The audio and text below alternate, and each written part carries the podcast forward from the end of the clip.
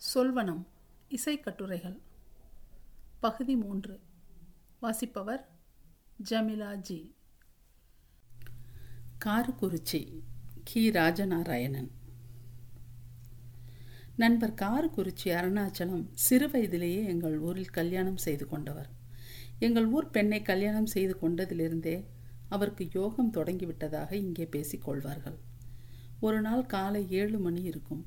நான் வெளிக்கு போய்விட்டு குச்சியால் பல் தேய்த்து கொண்டே கரை வழியாக ஊருக்குள் வந்தேன். காளியம்மன் கோவில் எதிரில் இருந்த வேப்ப மரத்தடியில் ஒரு கல்லின் மேல் ஒரு காலை தூக்கி வைத்துக்கொண்டு அப்போதுதான் குளித்த தலைமுடியை ஈரம் உணர விரல்களால் சிக்கெடுத்து கொண்டு ஒரு ராகத்தை அது என்ன ராகம்? என்று இப்பொழுது ஞாபகமில்லை முனகிக் கொண்டிருந்தார். அழுத்தமான பொடி கலரில் சில்க் சட்டை போட்டு கொண்டிருந்தார். கைகளில் தங்க காப்புகள் இருந்ததாக ஞாபகம். நான் கொஞ்சம் நின்றேன். மறுபக்கம் அவர் திரும்பி இருந்ததால் என்னை கவனிக்கவில்லை. வாயினால் பாடுவதில் இவ்வளவு இனிமையாக இருந்ததை நான் முதன் முதலில் அன்றுதான் கேட்டேன். வீட்டிற்கு வந்து அந்த பிள்ளையாண்டான் யார் என்று விசாரித்தேன்.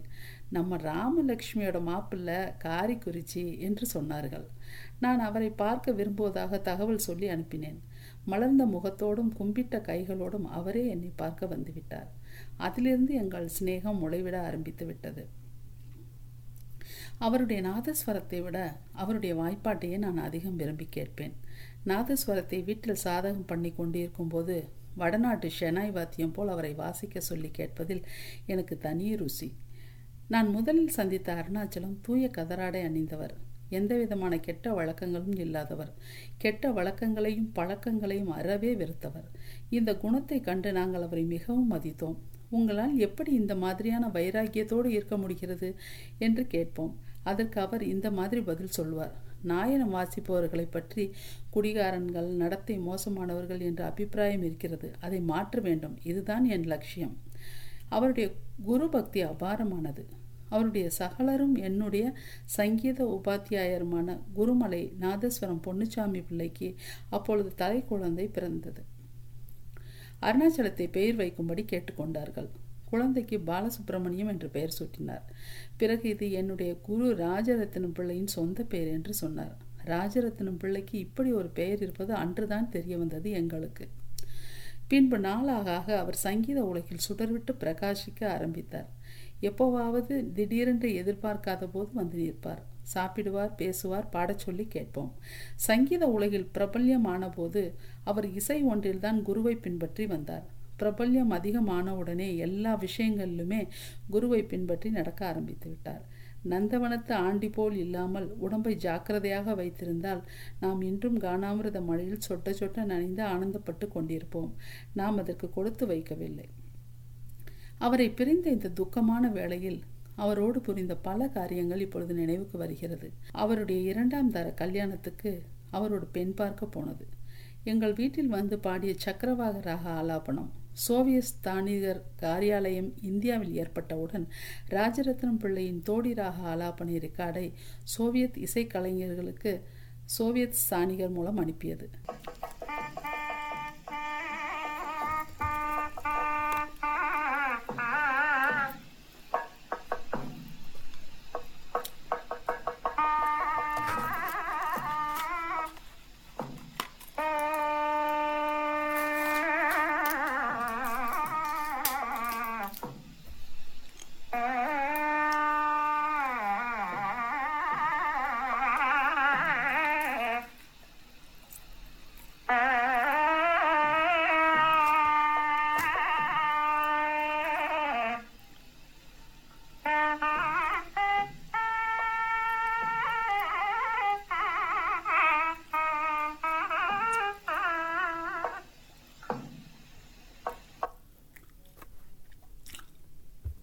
என்னுடைய கல்யாணத்துக்கு அவர் வந்து வாசிக்க வேண்டும் என்று நீண்ட காலமாக அவர் வற்புறுத்தி கொண்டு வந்தது. அப்புறம் அது நடக்காமல் போனது. அவருடைய மூத்த மகள் சடங்கிற்கு நான் போயிருந்தபோது என்னை வரவேற்ற காட்சி. நாதஸ்வரத்துக்கு அது வடக்கே சோழ தேசம்தான். அந்த சீவாளியின் சத்தமே துண்டாய் தெரியுமே என்று எங்கள் கிராமத்து பெரியவர்கள் சொல்ல கேட்டிருக்கிறேன். அருணாச்சலம் காலத்தில் சோழ தேசத்து ச நாதஸ்வரக்காரர்கள் எல்லாம் தெற்கே திரும்பி பார்க்க ஆரம்பித்து விட்டார்கள். இனி அவருடைய நாதஸ்வர இசையை ரெக்கார்டுகளில் தான் கேட்க முடியும். அந்த உயிருள்ள மலர்ந்த முகத்தை பார்க்கவே முடியாது. எத்தனையோ தரம் காரக்குறிச்சி அருணாச்சலம் தன்னுடைய ஊருக்கு வரும்படி என்னை அழைத்திருப்பார். நானும் போகக்கூடாது என்று இல்லை. எப்படியோ கடைசி வரைக்கும் போக முடியாமலே போய்விட்டது. எப்போவாவது காரக்குறிச்சி வழியாக ரயிலில் போக வேண்டியது ஏற்படும். அப்போது மனசில் ஒரு பரபரப்பு தோணும். அங்கு தெரிகிற வீடுகளில் கண்ணுக்கு எட்டிய தூரத்தில் எது அவருடைய வீடாக இருக்கும் என்று யூகிப்பேன். அவர் தட்டுப்படும் போது உங்கள் ஊர் வழியாக போனேன் என்று சொல்லுகிறதில்லை. ஆனால் அவர் கோயில்பட்டி வந்து நிரந்தரமாக இருக்க ஆரம்பித்த பிறகு எத்தனையோ தரம் சொல்லியிருக்கிறேன். உங்கள் ஊர் வழியாக போனேன் என்று. ஆனால் அவருக்கு முந்தி இருந்ததில் அரைக்கால் வாசி கூட ஊர் பிடித்தமில்லாமல் போய்விட்டது பிறகு. அதுக்கு எத்தனையோ காரணங்கள் இருக்கலாம். கோயில்பட்டிக்கும் இடைசவலுக்கும் எட்டுக்கள் தொலைவு கூட இராது. எப்பமாவது ஒரு தரம் தான் அவரை பார்க்க போவேன். அடே அப்பா எவ்வளவு சந்தோஷப்படுவார் தெரியுமா? பக்கத்தில் இந்த இருந்து கொண்டே அடிக்கடி வரமாட்டேங்கிறீங்களே என்று கேட்பார். நீங்கள் எத்தனை தினம் இடைசவல் வழியாக போகிறீர்கள்? நீங்கள் வந்திருக்கிறீர்களா? என்று திருப்பி கேட்பேன். பாவம் இந்த கேள்வி சங்கடமாக இருக்கும் அவருக்கு. அவர் பிரபலமாவதற்கு முன் அடிக்கடி எங்கள் ஊருக்கு வருவார். அநேகமாக அவருக்கு கல்யாணமாகும்போது பதினெட்டு அல்லது அதற்கு ஏறக்குறைய இருக்கலாம் வயசு. ஆகவே அடிநாளிலிருந்தே அவரோடு மிக நெருங்கி பழகும் வாய்ப்பு ஏற்பட்டிருந்தது எனக்கு. சிறிய வயசுலேயே அவர் ரொம்ப ஜோராக பாடுவார். சாப்பிடுகிற நேரம் தூங்குகிற நேரம் தவிர பாக்கி நேரங்களில் எல்லாம் சதா ஏதாவது ஒரு ராகத்தை அவரை அறியாமலேயே அவர் முனகி கொண்டிருப்பார். அது கேட்க மிக மனோரம்யமாக இருக்கும். அவர் அப்பொழுது பெண்களே ஆசைப்படும்படியாக அவ்வளவு கூந்தல் தலைமொழி வைத்திருந்தார். தலை விட்டு விரிந்து தொங்கும் கூந்தலினோடு விரல்களை நுழைத்து சிக்கெடுத்து கொண்டே பிரமாதமாக ராக ஆலாபனம் செய்வார். அதை நாள் முச்சோடும் கேட்டுக்கொண்டே இருக்கலாம். கச்சேரிகளுக்கு புறப்படுவதற்கு முன்னால் அவர் தன்னை அலங்கரித்துக் கொள்வார். நாங்கள் சூழ உட்கார்ந்து கொண்டு வெகு சுவாரஸ்யமாக இந்த அலங்கார வைபவத்தை விடாமல் பார்த்து கொண்டே இருப்போம். இதில் எங்களுக்கு அலுப்பு தட்டியதே இல்லை. தடவை தடவையாக பவுடர் பூசிக்கொள்கிறது கடுக்கன் மோதிரங்கள் சங்கிலியை துடைத்து போட்டுக்கொள்கிறது பொட்டு வைத்து கொள்கிறது. வாசனை திரவியங்களை பூசிக்கொள்கிறது ஒரு குஷியில் எங்கள் மீதும் பூசி விடுவார். நாங்கள் மறுத்தாலும் விடமாட்டார். ஒரு வகை மூக்குப்பொடியை உபயோகித்தார். அது நாகர்கோயிலில் தான் கிடைக்கும் என்று சொல்லுவார். நாங்களும் அதை வாங்கி உறிஞ்சி பார்ப்போம். எல்லா மூக்குப்பொடி போடுகிறவர்களும் மூக்கின் இரண்டு துவாரங்களிலும் உறிஞ்சுவார்கள். ஆனால் காரக்குறிச்சி மட்டும் ஒரே ஒரு துவாரத்தின் வழியாக மட்டிலுமே பொடியை உறிஞ்சுவார். என்ன காரணம் என்று கேட்டதற்கு மூக்குப்பொடி போடுகிறவர்களுக்கு நிரந்தரமாக மூக்கு எப்பவும் மூடித்தான் இருக்கும். பொடி போடுகிற அந்த சில நிமிஷங்களுக்கு தான் திறந்திருக்கும். திரும்பவும் பழைய கதைதான். இதனால் தூக்கத்தில் சில சமயம் மொழிப்பில் கூட வாயினால் சுவாசிக்க வேண்டியது இருக்கிறது. ஒரு துவாரத்தில் மட்டும் பொடி உறிஞ்சி பழகியவருக்கு இந்த கஷ்டமில்லை என்று சொன்னார். கோயில்பட்டிக்கு அவர் குடிவந்த புதிதில் ஒரு நாள் அவர் வீட்டுக்கு போயிருந்தேன். தற்செயலாக ஒரு அலமாரியை ஏதோ ஒரு காரியத்துக்காக திறந்தார். அதில் பல புஸ்தகங்கள் அடுக்கி வைக்கப்பட்டிருந்தன. புஸ்தகங்களா? எங்கே பார்ப்போம்? என்று வரிசையாக ஒவ்வொன்றாக எடுத்து பார்த்தேன். அவ்வளவும் இலக்கியத்தரம் மிகுந்த நாவல்கள் சிறுகதைகள். எனக்கு ஒரே ஆச்சரியமாய் போய்விட்டது. எனக்கு தெரிந்தவரை தமிழ்நாட்டில் நாதஸ்வரம் வாசிப்பவர்களில் சிறந்த இலக்கிய படைப்புகளை உட்கார்ந்து படிக்க நான் பார்த்ததும் இல்லை கேள்விப்பட்டதும் இல்லை. ஒரு தடவை அவர் மார்க்சிங் கார்கி எழுதிய அன்னையை மிகவும் அனுபவித்து படித்து கொண்டிருக்க கண்டேன். அவர் காரக்குறிச்சியில் வசித்து வந்த பொழுது அந்த ஊர் பஞ்சாயத்து தேர்தலில் நிற்கப் போவதாக கேள்விப்பட்டேன். பத்திரிகையிலும் வந்திருந்தது. அவருக்கு ஒரு நீண்ட கடிதம் எழுதினேன். தேர்தலில் நிற்க வேண்டாம் என்றும் அது அவருடைய ஜோலி அல்ல என்றும் ஒவ்வொருவருக்கும் ஒவ்வொரு விதமான வேலைகள் ஏற்கனவே நிர்ணயிக்கப்பட்டிருக்கிறது என்றும் நிற்கவே கூடாது தேர்தலில் என்றும் எழுதினேன். எதிர்பார்த்தபடியே பதிலும் வந்தது. தேர்தலுக்கு நிற்கவில்லை அவர். எனக்கு மூன்று நான்கு கடிதங்கள் தான் அவர் எழுதியிருக்கிறார். அதில் ஒன்று ரெண்டு கடிதங்களை மிகவும் பத்திரமாக வைத்திருக்கிறேன். அவருடைய வாத்தியத்தில் நாங்கள் சொல்லுகின்ற விமர்சனங்களை புகழ்ச்சியைப் போலவே குறைகளையும் காது கொடுத்து கேட்பார்.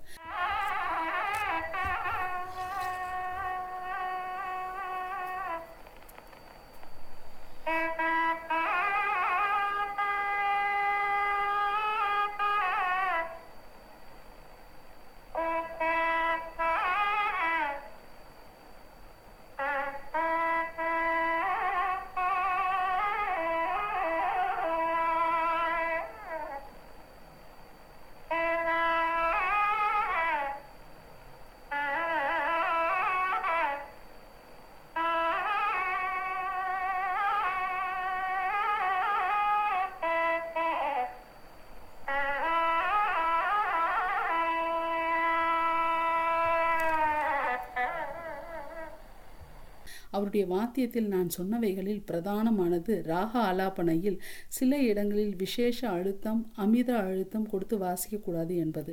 அது உப்பை கூட கொஞ்சம் போட்டது போல் இருக்கும். நடுப்பில் ஓவர் ஆக்டன்ட் சொல்கிறோமே அது மாதிரி.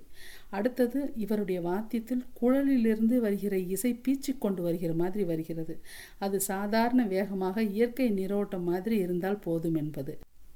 இந்த இரண்டு குற்றச்சாட்டுகளையும் அவர் பலமாக சிரிப்பதின் மூலம் ஏற்றுக்கொள்ள மறுத்து விடுவார் நீங்கள் எழுத்தாளர்கள் என்னென்னமோ சொல்லுகிறீர்கள் என்று சொல்லிவிடுவார். ஆனால் அதை பற்றி சிந்தனை செய்வார். தன்னுடைய குருவைப் போலவே இவரும் எழுபத்தி ரெண்டு மேலகர்த்தாவை ஏற்றுக்கொள்ளவில்லை. மேலகர்த்தா முப்பத்தி ஆறு தான் என்ற கொள்கையுடையவர். ஆகவே எப்போவாவது நாங்கள் மோதிக்கொள்வோம். ஆனந்தமாக சிரித்து கொண்டே கேட்டுக்கொண்டிருப்பார். சிரிப்பு ஒன்றுதான் பதில். அவருக்கு கோபம் வந்து நான் ஒரு தடவை கூட பார்த்ததில்லை. அவருக்கு ஆங்கிலம் படித்து கொள்ள வேண்டும் என்றும் மிகுந்த ஆசை இருந்தது. தமிழ் பேசும்போது கனமான இங்கிலீஷ் வார்த்தைகளை போட்டு பேசுவார். உச்சரிப்பும் பிரயோகமும் சுத்தமாக இருக்கும். அப்படி பேசுவதில் அவருக்கு ஒரு மோகம். அவருடைய கச்சேரியின் கடைசி பகுதிகளை நான் மிகவும் விரும்புவேன். துக்கடாக்களை வாசிக்கும் முன்னதாக ராகங்களை ஷெனாய் பாணியில் வாசிப்பார். மனங்கள் அப்படியே அந்த இசை மழையில் நனைந்து குதூகலிக்கும் துள்ளும் ஊஞ்சலாடும் கனவு காணும் பூர்வ ஜென்ம ஞாபகங்கள் நினைவுக்கு வருவது போல் இருக்கும். வீட்டில் எப்போதாவது அவர் சாதகம் செய்து கொண்டிருக்கும் போது நான் போக நேர்ந்தால் என்னை கண்டதும் ஷெனாய் பாணியில் ஊதி என்னை வரவேற்பார். எனக்கு அது பிடிக்கும் என்பது அவருக்கு தெரியும்.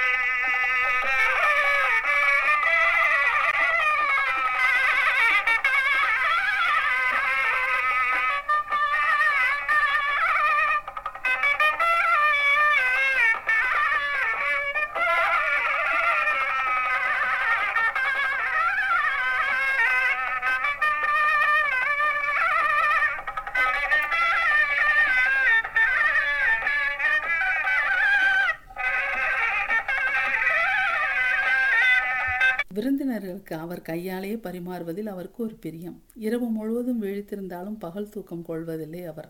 அப்படி ஒரு பிடிவாதமான பழக்கம் கொண்டிருந்தார். பகல் போஜனம் முடிந்தவுடன் எங்களுக்கு தூக்கம் சொக்கும். அவரோ சிரித்து பாடிக்கொண்டே ஜமுக்காலத்தை மடித்து விரித்து சீட்டுக்கட்டை களைத்து போடுவார். என்ன செய்ய முடியும்? சிவனே என்று விளையாடுவோம். சிநேகத்தில் எங்களை வெற்றி கொண்டதைப் போல ஆட்டத்திலும் எங்களை வெற்றி கொள்வார். அவர் மறைந்து விட்டார் என்று சொன்னாலும் இன்னும் அவர் இருப்பதாகவே படுகிறது எனக்கு. எங்கோ தூர பயணம் போயிருக்கிறார். திரும்பவும் வருவார். இப்படி தோன்றுகிறது எனக்கு.